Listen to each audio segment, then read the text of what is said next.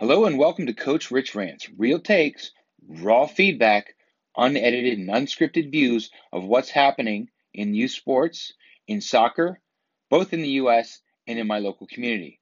I will be bringing to you different takes from the perspective of either a parent of an athlete, of a player, of a coach, or as a club director and administrator.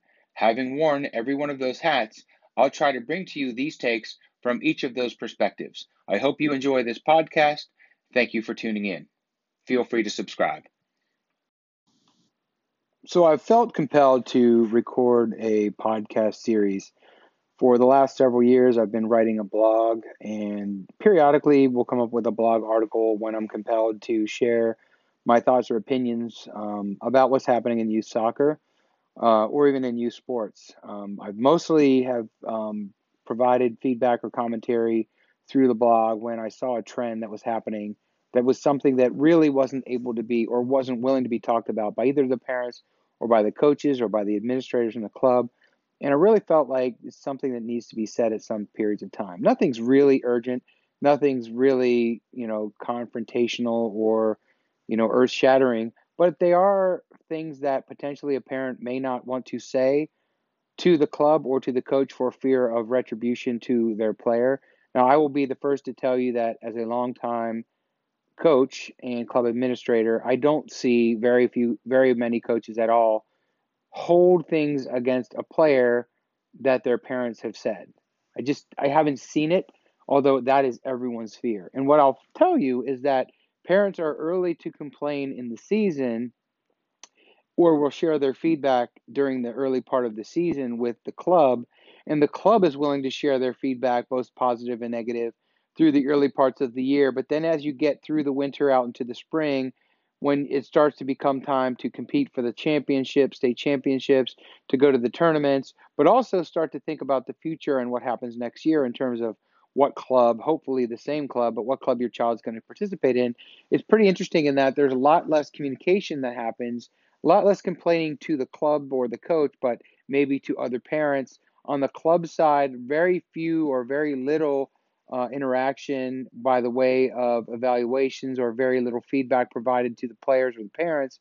I think out of fear of potentially losing kids. So it's one of those things where you get to different parts of the year where there's stuff that needs to be said and stuff that needs to be addressed, and it often isn't addressed. I think from a coach's perspective, they don't want to lose players from a club perspective, they certainly don't want to lose players or groups of players because after all, even though it's about kids, a lot of clubs take it as a as a business. From a parent perspective, they want what's best for their kids and sometimes they feel like there's it's not working out for them, so they just stop talking to the club and start looking elsewhere or start scheming with other parents to find another place to go and that's a big problem in in uh, youth sports, and it happens probably in every sport, not just in soccer. But those are some of the things that ought to be talked about. Uh, there's a lot of issues that happen around the referees that should be talked about that aren't. A lot of issues around playing time that should be talked about and aren't. A lot of issues around what the curriculum that is being used um, in the training um, uh, program throughout the year that's not often talked about or addressed parents don't always necessarily understand what the intent is of the team or the training. Uh, often the coaches don't share their strategy with the parents. So there's some issues that have happened between the parents and the clubs in a lot of cases that just aren't talked about. What my idea is with this whole entire scenario is to be the one that sheds light on some of these things, to be the one that does, in fact, talk about some of the issues that have to be talked about. Um, I'm someone who just recently retired as a club director and a team coach, and I just focus on taking um, care of my kids, following my daughter's gymnastics career around, following my son in his senior year through his play at the U.S. Development Academy system. Uh, but I also do a lot of training, whether that's sports performance training or technical skills training. That I still have as a business, so I am focused on that.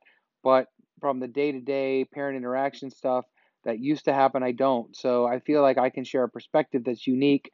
It isn't going to impact my club or any teams I coach. It isn't going to uh, impact a team or a player that I coach. It wouldn't impact any parents if I shared feedback about how the parents thought things were going, if it affects the way clubs are run. So I really feel like I can bring a perspective to the table that may be different from a lot, and I have no fear of sharing that content.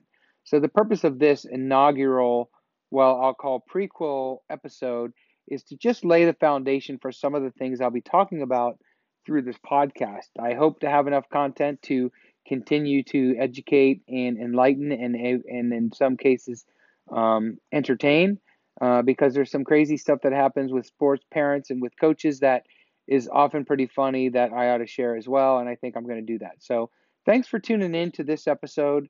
Uh, it is the it's the third episode that I've posted, and uh, but not in sequential order. It's a little bit of a recap on what will be um, to discuss during the podcast. I started a video log um, a couple of years ago on YouTube, a blog again on uh, CoachRich8.com, but it's not, not nothing has been very consistent. I think until now with this podcast. So hope you enjoy the podcast. Feel free to like and subscribe and share this with others that you think might benefit from it. So thanks for tuning in, and I hope you enjoy all of the episodes of the podcast as they come up. Take care.